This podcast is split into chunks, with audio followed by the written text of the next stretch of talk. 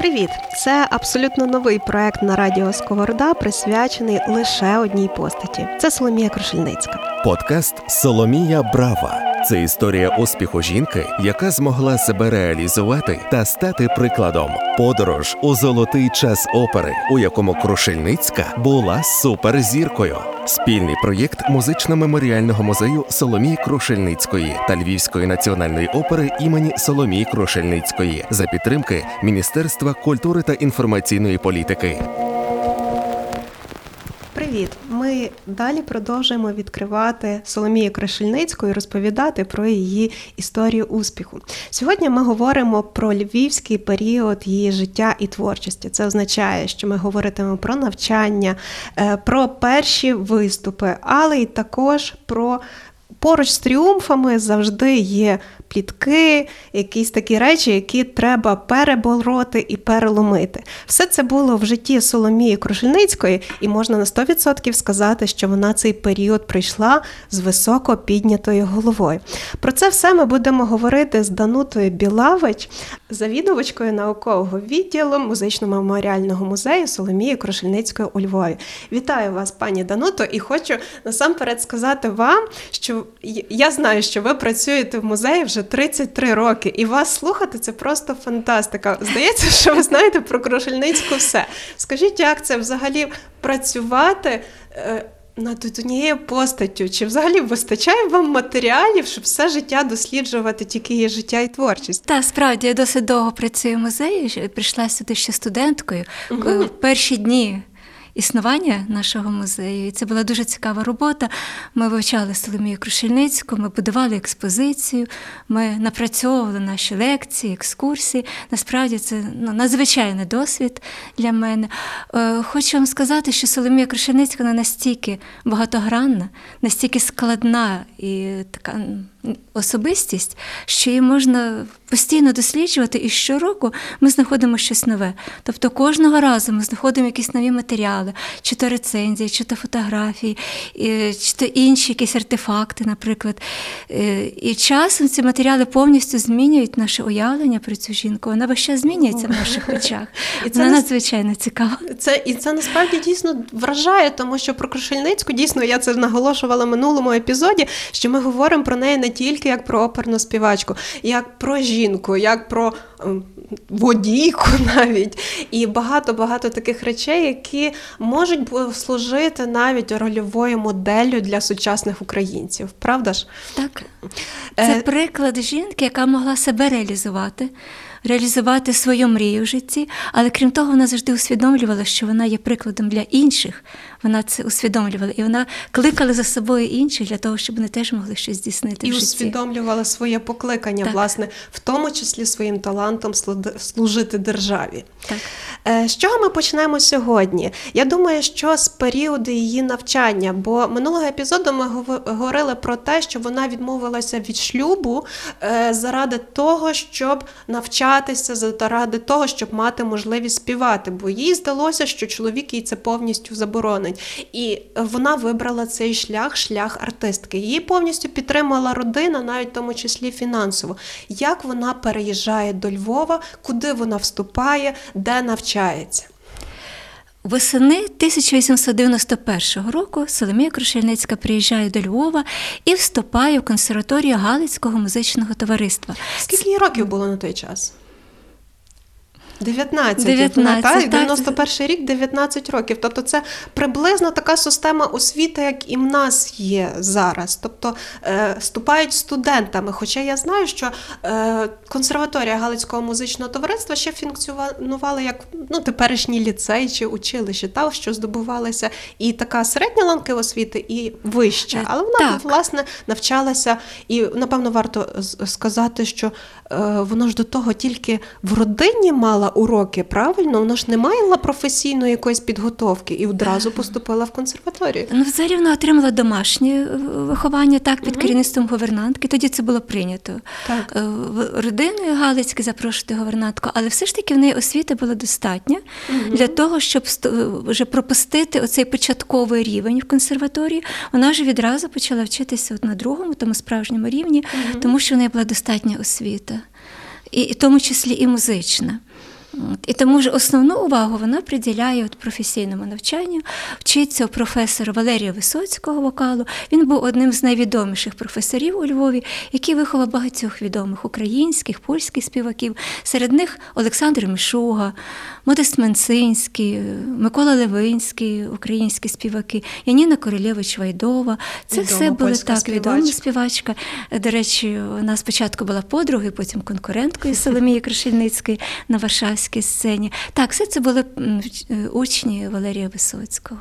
Ще варто зазначити, що Галицьке музичне товариство в ньому дійсно навчалися представники різних національностей. Поруч і українці, і поляки, і євреї, наскільки мені відомо. Тобто, це якось е, музика згладжувала якісь такі національні питання. Чи можна так сказати?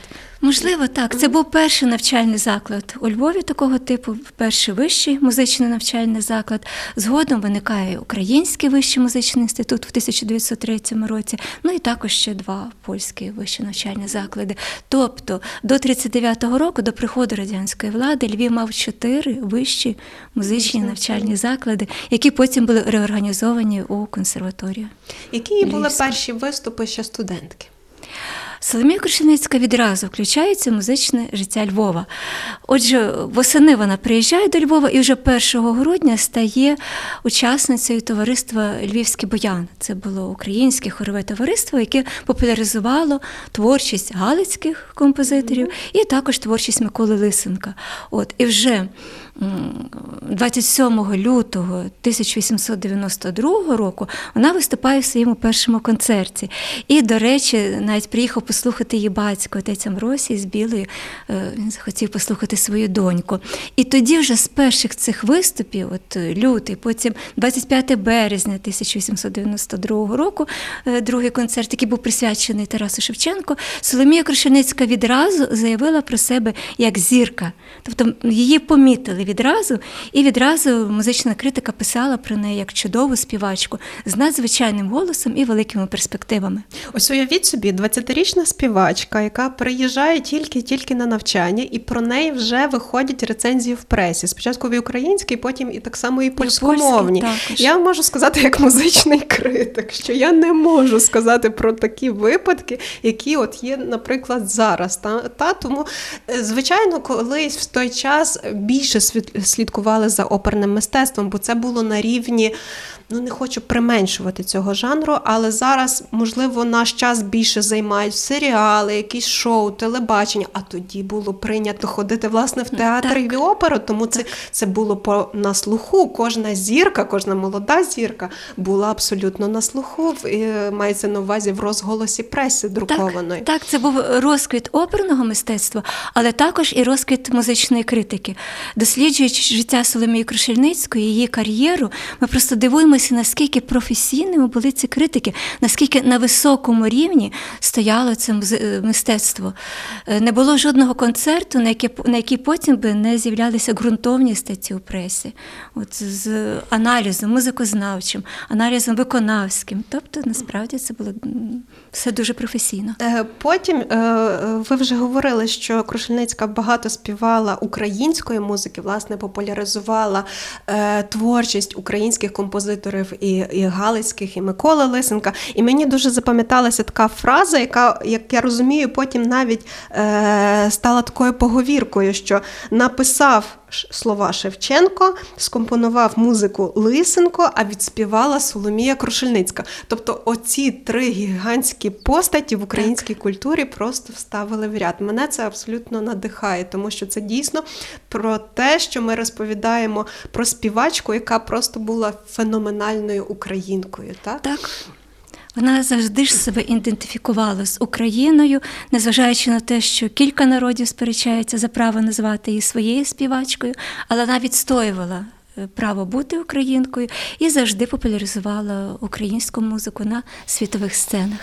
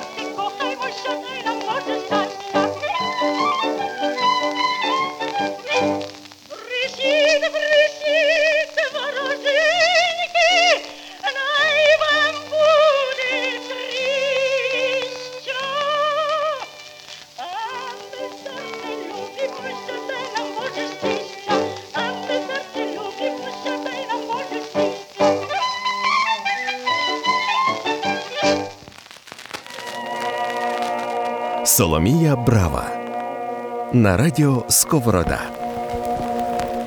На жаль, на той час у Львові не існувало саме українського театру, де ставилися тільки би українські постановки, і в тому числі оперні вистави. Тож дебютувала вона на сцені Ну, я можу сказати про театр руської бесіди, який був заснований у 1864 році. І, власне, це теж був музичний театр. І незважаючи на те, що він не мав власного приміщення, значення його для розвитку галицької музичної культури надзвичайно велике, тому що вони якраз виконували е, музично-драматичні, музично-театральні твори Добре, українських що композиторів. виправили, але власне я е, Ви йшли, мала говорили як установа, напевно, установу, та, та, як- тому що вона дебютувала на е, сцені театру Скарбка. Зараз Так. це Національний драматичний театр імені Марії Заньковецької. Е, знову ж таки, е, скажу нашим слухачам, що 1890-ті роки оцієї львівської опери, в якій я зараз працюю, її ще не існувало. Так, Цей так. театр відкрився 1900 Значно року. До того оперні вистави, такі найбільші, найпишніші, ставилися на сцені театру Скарбка. Е, В якому власне дебютувала Крушельницькою, і знову ж таки цікавий факт: 21-річною співачкою. Знову ж таки, працюючи в оперному театрі, знаючи зараз цю систему зсередини, 21 рік це дуже молодий вік, щоб виконувати співачки, так. оперної співачки, тому що голос ще не до кінця сформувався, тобто ще потребує період навчання, але тоді це було так чи по-інакшому, як би ви сказали? Так, приблизно у цьому віці співаки і починали свою кар'єру. От, наприклад, згадувала Яніна Королєвич Вайдова, про яку ми вже говорили, що вона приїхала до Львова 17-літньою співачкою, і це вважалося ще дуже рано для професійного навчання музики. Тобто це такий був рідкісний випадок. Тобто десь приблизно з 19-літнього, 20-літнього віку і починали свою кар'єру артисти. Е, давайте більше заглибимося в той період, як вона завершила навчання і перейшла на оперну сцену. Е, тому що знаю, що виникають е, з цим певні труднощі, які потім за певний період змінюють кардинально її долю. Е, Навчала Соломія Кришаницька дуже успішно. Як я вже сказала, відразу її концертні виступи були помічені і публікою, і критикою. І тому от 15 квітня вона дебютує в опері Гаетано Доніцеці Фаворитка, виконуючи роль Леонори. І цей її дебют пройшов дуже успішно. Також відразу в усіх е, часописах, як українських, так і польських, з'являються відгуки і ґрунтовні рецензії на її виступи. Цей виступ був дуже вдалий, от і вона отримала високу оцінку свого виконавства. Звичайно, українська громадськість відразу побачила в ній майбутню зірку, яка прославить українське мистецтво у всьому світі. От і часопис діло дуже високо оцінив її голос, дзвінкий, металічний, яскравий голос, який надавався як для ліричних, так і драматичних або героїчних партій. Відразу помітили її акторську майстерність, вільне володіння рухами, тобто вона себе дуже вільно почувала на сцені, звичайно, принадну зовнішність. Все це забезпечувало їй в майбутньому великі перспективи. Але польська музична критика відразу помітила невластиву постановку голосу Соломії Крушельницької. Вони писали, що насправді в неї не меццо сопрано, от, а лірико-драматичне сопрано. В цьому вони бачили провину її професора Валерія Висоцького. Е, Справа в тому, що в Соломії Крушельницької був голос унікального діапазону, майже три октави, і вона формально могла виконувати партії як меццо-сопрано, так і лірико-драматичного сопрано. Але музична критика вважала, що е, властивим голосом її було це лірико-драматичне сопрано. Я трошки може більш детальніше поясню нашим слухачам, які можливо не так добре знають оці е, різні типи оперних голосів. Власне, меццо-сопрано – це на- низький жіночий голос. Він має бути такий оксамитовий, такий низький, щоб е, власне забезпечувати такий ефект навіть драматизму, Так, такі глибокі грудні відцінки, Так. От, наприклад, опера Кармен, е, власне, партія Кармен написана для меццо-сопрано, яку і теж виконувала Соломія Крушельницька. Але тут бракувало якби е, в- ще й високих нот, та, яким володіла Соломія Крушельницька, власне, дуже високим діапазоном. І, вона виконувала і Мікаелу також. Так. Вона дві ролі в цій опері виконувала абсолютно з різними діапазонами.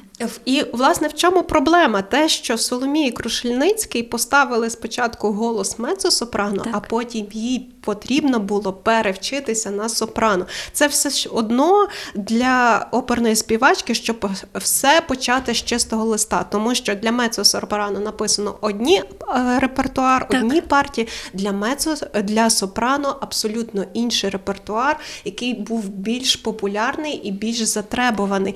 Тобто, це знову ж таки історія успіху про переламання абсолютно себе і почати все з чистого листа. Це дуже непросто, особливо в той момент, коли вона несла відповідальність і за родину, розуміючи, що її батько і навіть позичав кошти на її навчання. Насправді це було дуже ризиковано змінювати постановку голосу, але це давало Соломії Крушельницькій нові перспективи. От і тому вона пішла на цей крок. Але можливо повернемося до її перших виступів Так. на львівській сцені. Наступний виступ відбувся 18 травня також у фаворитці Даніцетті. Е, Це класична опера. ну, Ця опера представляє стиль бельканту, прекрасний Але все ж таки для мецо-сопрано. Е, Так, для мецо-сопрано. От, а наступна опера, в якій виступила Соломія Крушельницька 30 травня, це була опера Сільська честь Масканії. І треба сказати, що це також було дуже незвично для дебютантки виступати в абсолютно протилежних за стилем операх. Бо опера Масканії Сільська честь це є приклад варийської опери з відкритими почуттями, достатньо агресивними емоціями. І це був абсолютно інший тип е, виконання.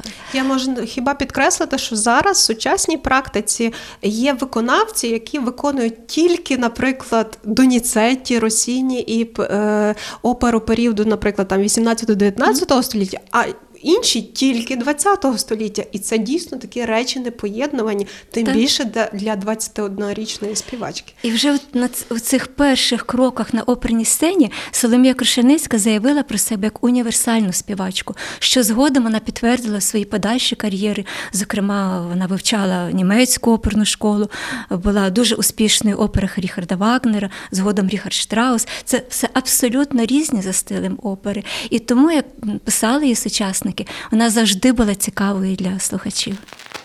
Подкаст Соломія Брава з нагоди 150-річчя Соломії Крушельницької.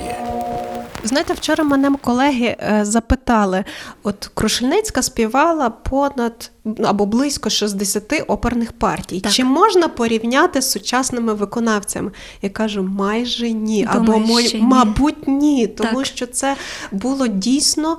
Унікальне явище, можливо, не, не так на той час, коли дійсно опера займала місце е, такого більш е, популярного способу проведення часу Е, людей мається на увазі, що весь час з'являлися нові опери, і кількість партій, звичайно, в співаків була більша, ніж зараз.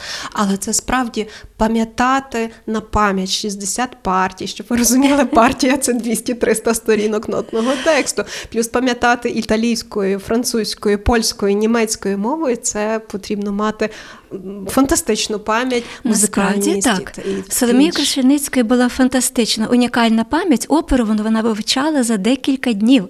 Тобто це не було для неї складно. Я це не уявляю. Але- Просто не уявляю. Так, але значно складніше і більше часу забирало це вжитися в образ.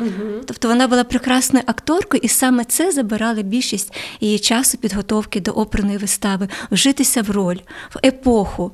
Е, Вона вивчала от, якісь матеріали доступні, так, наприклад, коли виконувала роль Аїди, її пози, жести нагадували ці стародавні барельєфи. Вона дуже серйозно ставилася до своїх костюмів, які шила вже потім, коли досягла певного статусу у найдорожчих парижських майстернях, і вони не були самоціллю, а завжди підкреслювали образ її героїні. Тобто саме це було для неї важливо. А от технічна робота вивчити на пам'ять це для неї не представляло якоїсь е, великої складності. Розкажи, будь ласка, про побут Соломії Крушельницької у Львові. От молода студентка приїжджає е, з Тернопільщини. Де вона зупинилась? З ким мешкала? Це взагалі дуже рідкісний справді випадок, що ми маємо відомості про її побут цих перших років перебування у Львові. Е, Залишилися спогади Яніни Королєвич Вайдової, як я вже сказала, вона е, вчилася разом з нею у Валерія Висоцького. Королєвич Вайдова була молодша від неї, і коли вона приїхала до Львова, їй не було де зупинитися. Соломія Крушеницька запропонувала їй зупинитись там, де і вона мешкала. Е, Соломія й мала помешкання у пані Мозерової, яка, до речі, жила от на сучасній вулиці Гоголя, тепер е, раніше називалася Зигмунтовська. Це була пані поважного віку, яка своєю донькою жила у приватному будинку із садом.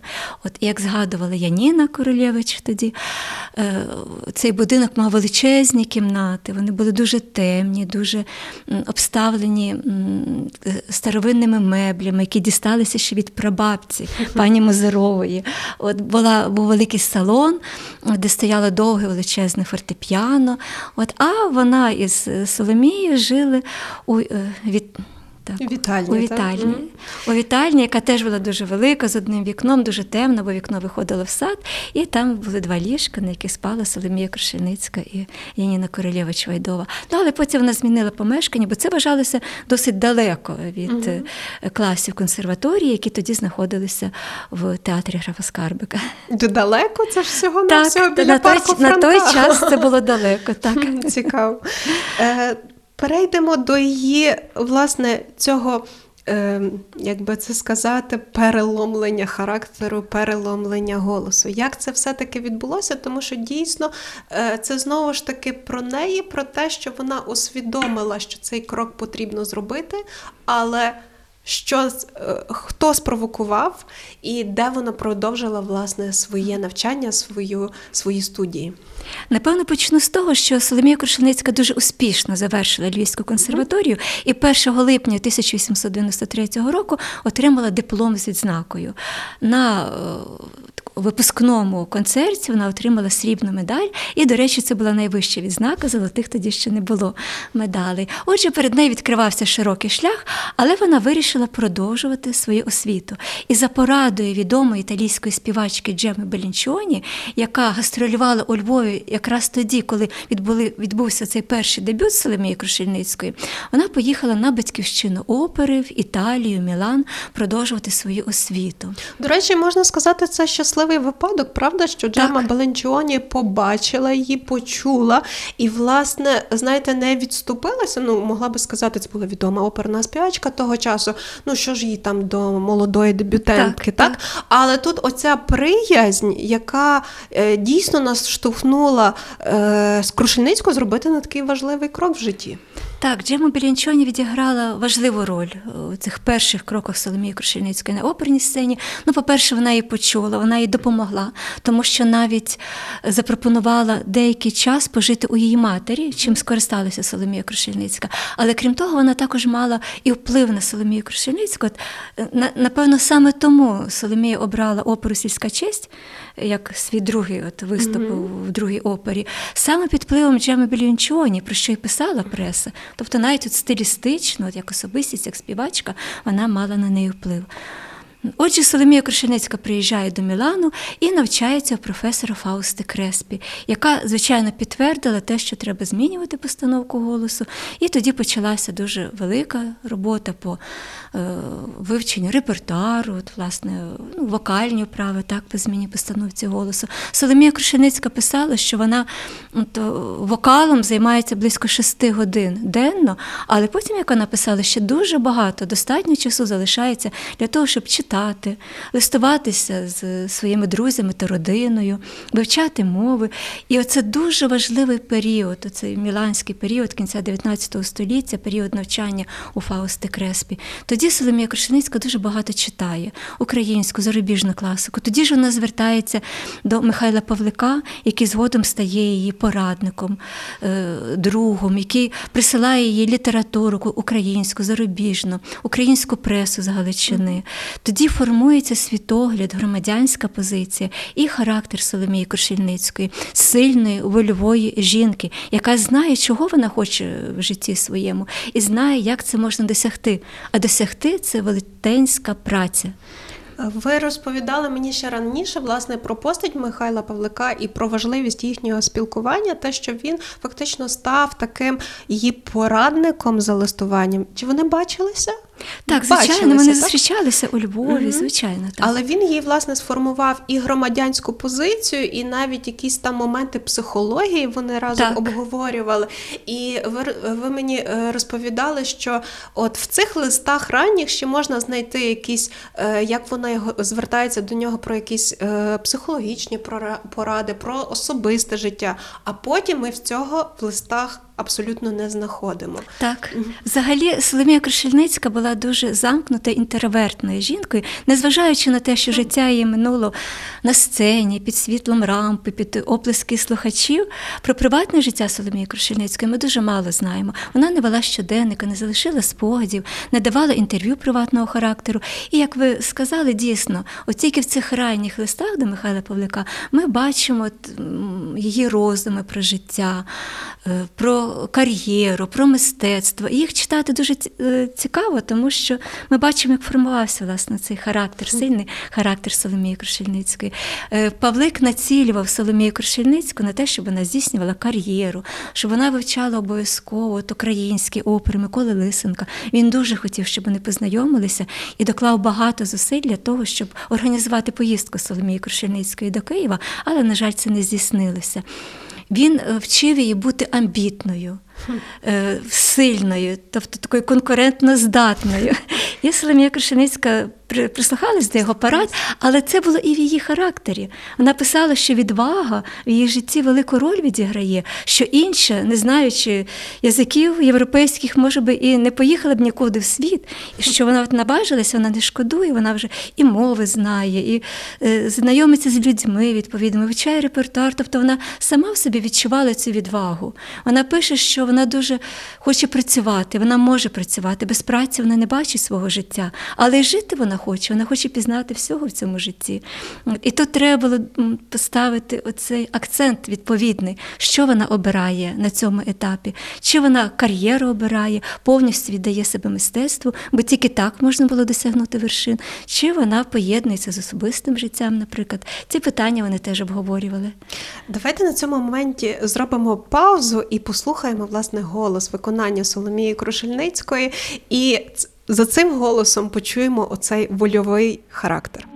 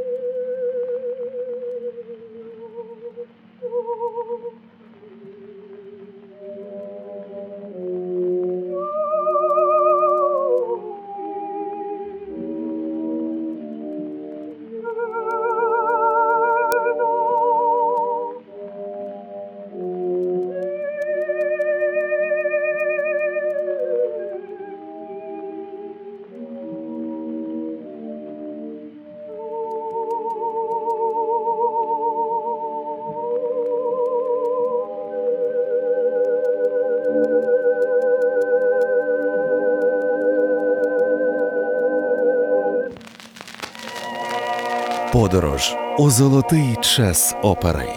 Запрошує Стефанія Олійник. Повертаємося напевно до Львова. Е, Власне, вона була змушена перервати е, навчання в Мілані досить так різко, несподівано і повернутися до Львова, тому що її власне запросили на гастролі в театр Скарбка. Як відбуваються її наступні виступи, і е, чи сприйняла її публіка, критика, колеги після зміни голосу? Як не дивно, е, ці перші гастролі 1894 року у Львові почалися дуже складно для Соломії Крушельницької. Вона навіть сама цього не сподівалася. Перший виступ відбувся в опері Фауст Шарля і її новий в лапках голос абсолютно не сприйняли е, її викладачі, зокрема Валерій Висоцький, та партнери по сцені.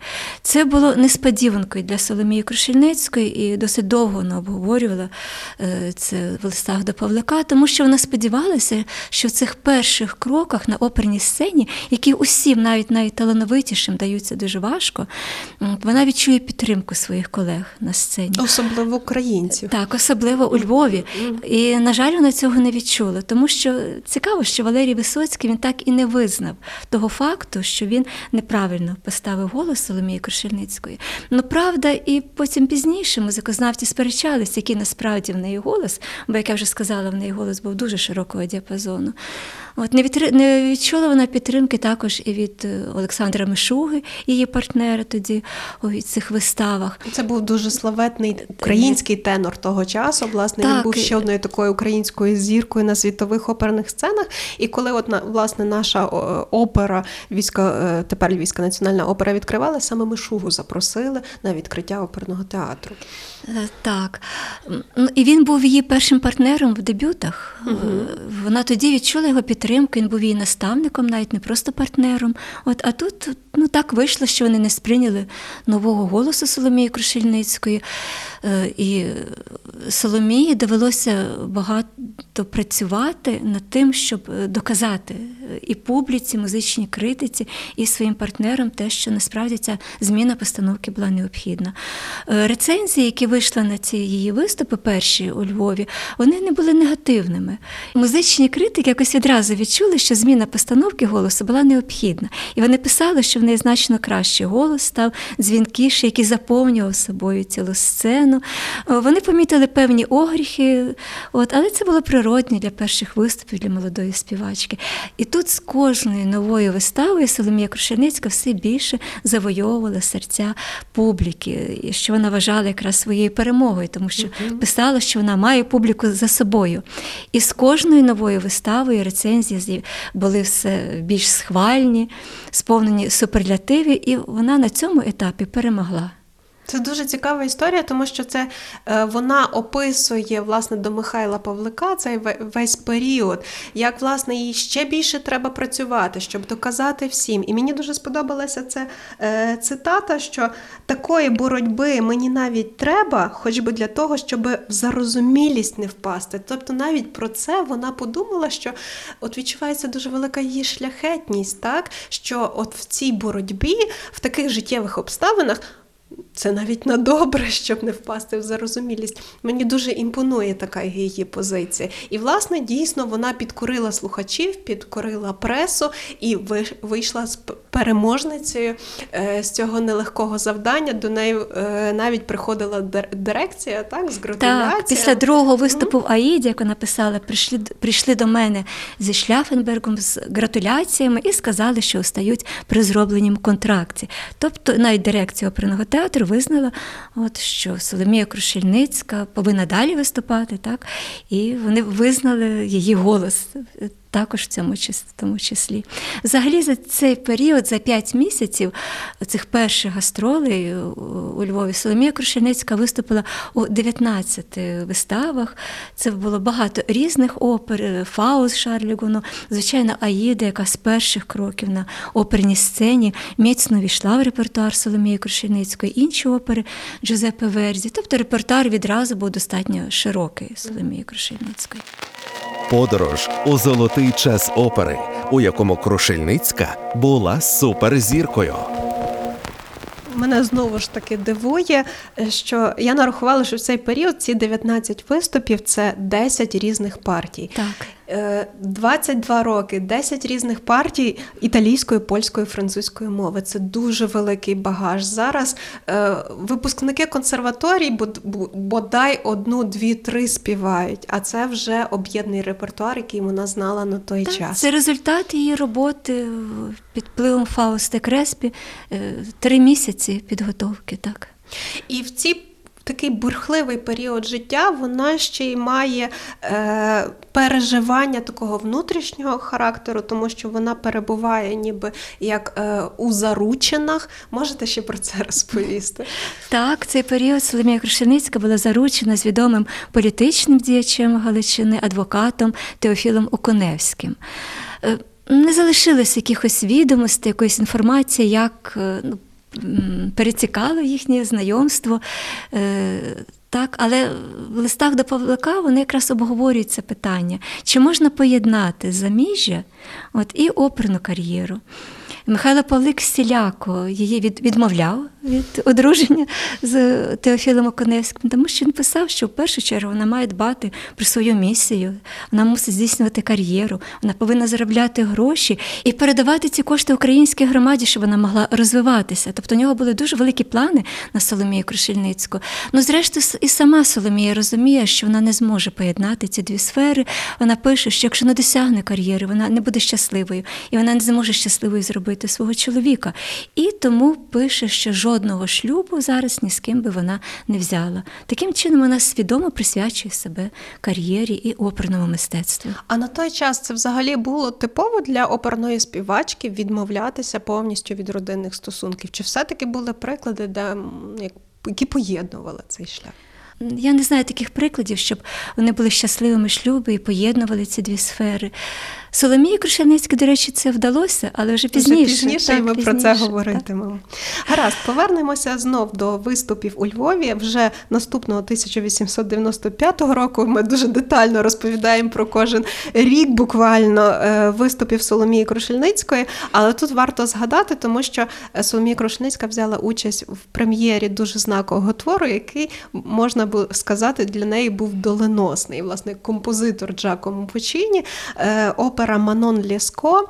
Е, Якщо ви взагалі підійдете до афіші будь-якого оперного театру світу, ви, мабуть, знайдете в числі перших завжди е, імена, наприклад, Джакомо Пучіні, Джузеппе Верді, може меншою мірою е, Моцарта чи Ріхарда Вагнера. Тобто це композитори першорядної величини саме в оперному мистецтві. І Манон Лєско. Є ранньою оперою Джакомо Пучіні. Вже потім він напише такі славетні опери, як Богема, Мадам Батерфляй, Тоска, е, Турандот. Які вона також в основному були з Крушельницькою з пов'язані. Власне, про Пучіні ми будемо дуже багато згадувати, тому що вона дійсно вплинула на його життя. Е, Але давайте повернемося до Манон Ліско. І до, до цієї прем'єри, а це була саме перша львівська прем'єра. Досі ця опера у Львові не виконувалася. Вона була написана 1893 року, а вже за два роки вперше виконала у Львові власне її Соломія Крушельницька в тому числі. На початку 1895 року Соломія Крушеницька знову приїжджає до Львова. І початок року вона й зустрічає у Львові теж на сцені театру графа Скарбика. Насправді, прем'єра е, опери Манон Ляско Джаковому Печіні це була основна музична подія сезону. Е, Соломія Крушельницька виконує заголовну партію. Взагалі опера була дуже добре підготовлена, як писали часописи, нові декорації, нові костюми, цікава сценографія. Але взагалі твір був достатньо складний для сприйняття. От, на перше місце ставили, звичайно, Соломію Крушельницьку, писали, що вона дуже совісно підготувала свою дуже складну партію. Ну і, звичайно, також партія головного персонажа Дегріє, кавалера Дегріє, теж вимагала великих зусиль від співаків. От, виконавцями партії кавалера Дегріє був Олександр Мишуга і згодом Микола Левицький, теж відомий е, український співак. Це дуже цікаво, що е, основні партії у львівській прем'єрі, е, власне, театрі, які можна більше по- пов'язати з польською громадою, правда, е, виконували два, два відомих українських співаки. Так, і постановки цієї опери дуже успішно відбувалися і ставилися майже щодня. Тоб- Тобто прем'єра відбулася 21 січня, потім 22, 23, 24, 26, 28 е, відбувалися наступні вистави, і це було достатньо складно, бо партії були дуже важкі і вимагали великих зусиль від співаків. І тому навіть Олександр Мишога от він відмовлявся виступати що в кожній виставі, тому що казав, що це занадто складно і може ну, переобтяжити його голос. Я абсолютно розумію. У нас би теж в оперному театрі можливо би відмовилися, якщо дійсно опера йде ледь не щодня. Це дійсно дуже велике фізичне навантаження, фізичне і емоційне. Е, На сцені театру графа Скарбка, власне, в 95-му році це були останні гастролі Соломії Крушельницької, які дали старт, можна так сказати, її успішній міжнародній кар'єрі, де вона далі продовжує гастролювати і як власне її запросили до цих країн. Опера Манон Ляско відіграла важливу роль в кар'єрі Соломії Крушельницької, бо саме в цій опері відбувся її дебют і на італійській сцені у грудні цього ж 1895 року. І дуже цікаво, що саме тоді вона познайомилася з Джакомо Пучіні, який особисто керував репетиціями, бо йому дуже залежалось на тому, що ця, щоб ця вистава в Кремоні е, прийшла успішно, бо на цей же ж сюжет написав оперу інший композитор Жюль Масне. І тому він хотів, щоб от Соломії Крушельницької ця вистава відбулася дуже успішно, що насправді і сталося. І дебют Соломії Крушельницької в Кремоні в театрі Панклієлі е, сприяв. е, Успішності і великій популярності Соломії Крушельницької згодом на інших сценах е, Італії. Підсумовуючи цей епізод, я хіба додам е, цитату з листа Фаусти Креспі, власне, викладачки Соломії Крушельницької, з якою Крушельницька дуже е, тісно ділилася всіма перипетіями і своїх дебютів, і якихось позакулісних інтриг. І Фауста Креспі дуже чітко їй це е, відповіла у листі так: я добре усвідомлюю все те, чого доводиться зазнати молодій дебютанці, що стала об'єктом критики якихось дурнів, та все ж лишилася сама собою і не занепала духом. Я зроблю вам в Італії таку рекламу, яку тільки зможу, щоб ми з вами познайомилися і оцінили.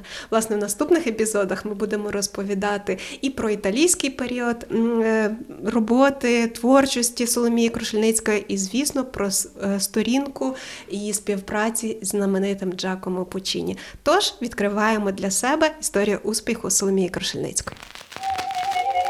Привіт! Це абсолютно новий проект на радіо Сковорода, присвячений лише одній постаті. Це Соломія Крушельницька. Подкаст Соломія Брава. Це історія успіху жінки, яка змогла себе реалізувати та стати прикладом. Подорож у золотий час опери, у якому Крушельницька була суперзіркою. Спільний проєкт музично-меморіального музею Соломії Крушельницької та Львівської національної опери імені Соломії Крушельницької за підтримки Міністерства культури та інформаційної політики.